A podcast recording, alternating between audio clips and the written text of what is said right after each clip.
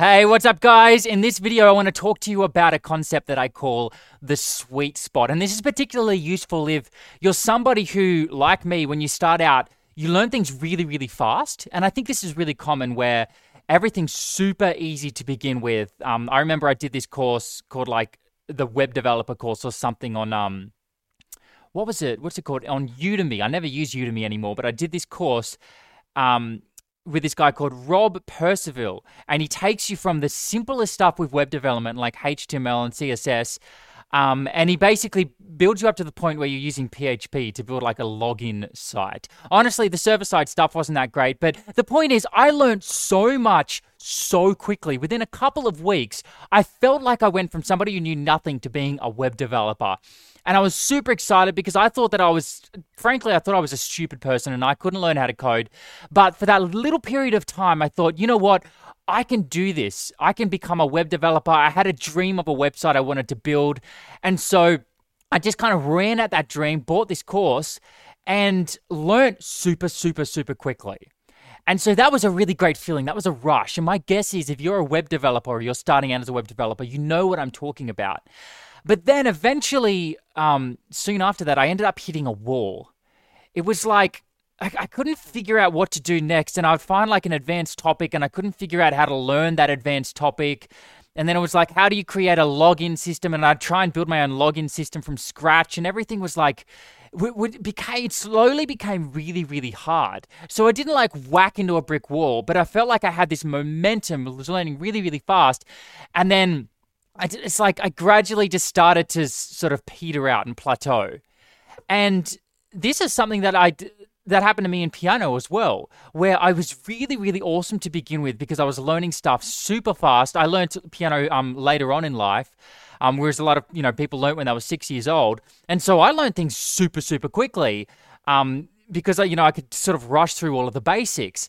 But then, you know, the same thing. I reached a point where everything started letting me down. It's like, oh, my technique can't catch up with this. And I felt like everything I was learning was happening super, super slowly. So what do you do about this? What do you do when um, you start hitting a wall with your learning and you feel like you can't progress?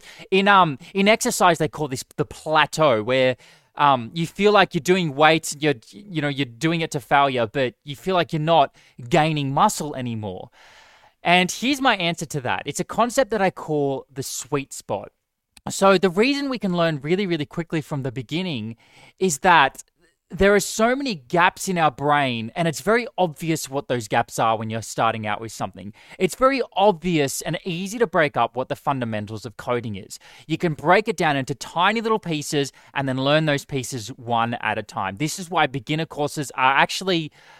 It, they're hard to do well, but they're actually not that difficult to make. You could do a really bad quality to beginner course and still learn pretty well. At least that's my opinion. Um, you know, I could get somebody who doesn't know a lot about coding, um, who's not a, a particularly great teacher, and they could probably do a beginner course that somebody could at least follow and learn the basics from. Um, so anyway, so the, the solution then, if you hit this plateau, is to figure out the what. It's to answer that question, what do I focus on next? The problem is when you start hitting the sort of mid-level range is that it's almost like there are thousands of these things that you can choose from to work on. And your brain, um, or at least this is what I get with my brain, is like, oh, I could learn that, or I could learn that, or I could learn that. And it's like you, you're trying to learn all of these different things. And the reality is we can only focus on one thing at a time. And so if you can figure out the what, what is that one next thing that I need to focus on? And you just focus on that one thing, then you'll get a little bit better. And then when you're done with that, you've found the next little thing that you need to focus on, and then you'll get a little bit better and a little bit better and a little bit better. And so that that really has been the key for me from getting from an intermediate developer to what I would consider to be a more advanced developer.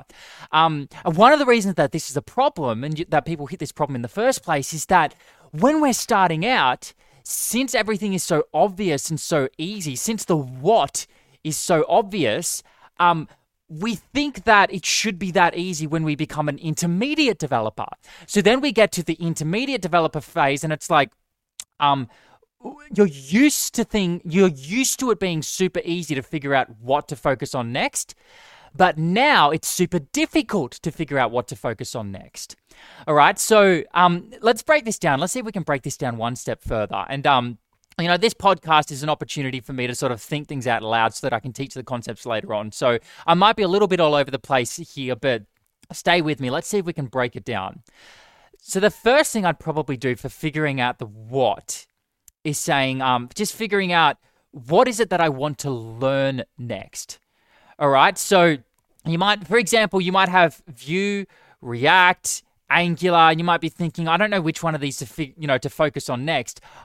The first thing there is to is to just choose one.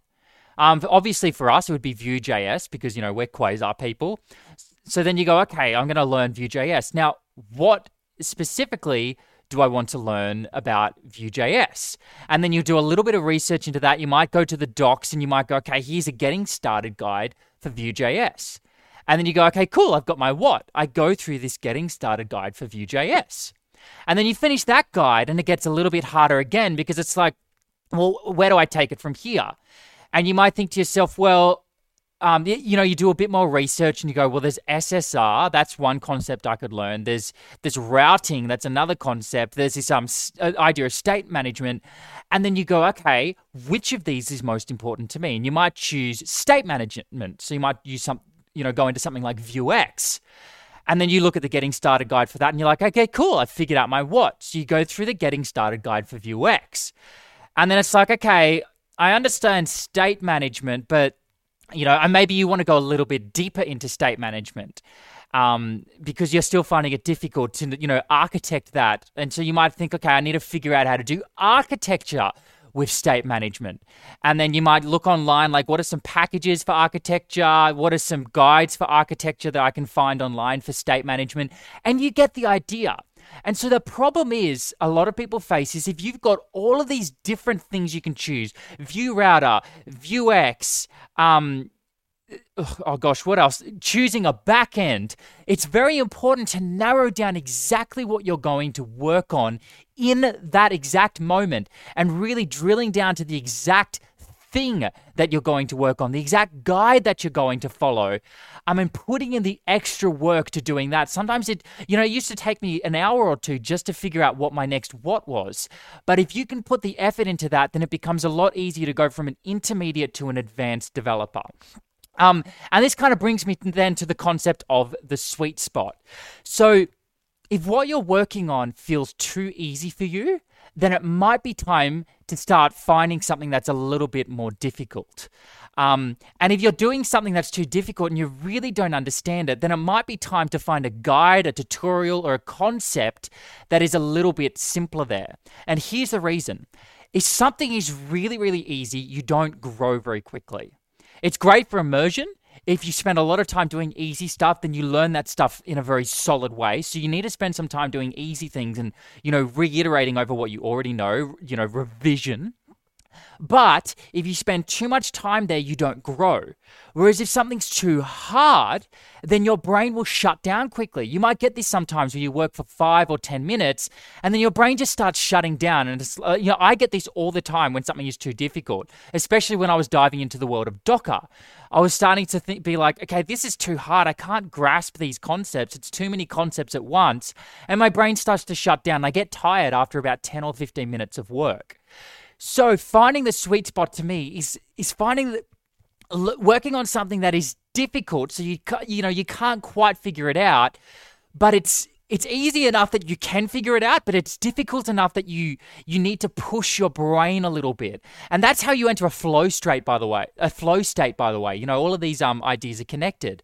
So the sweet spot to me is finding that point where it's um not too easy but not too hard, so that you're pushing your brain just a little bit so that it grows and it, it forces itself to fill in the gaps. By the way, one of the pros of this is that when you go to bed that night, your brain will start working on those problems. And so that's when you get the thing where you're working on something hard and you can't quite figure it out, but then you wake up the next day and then you, you know, you wake up with the solution to the problem.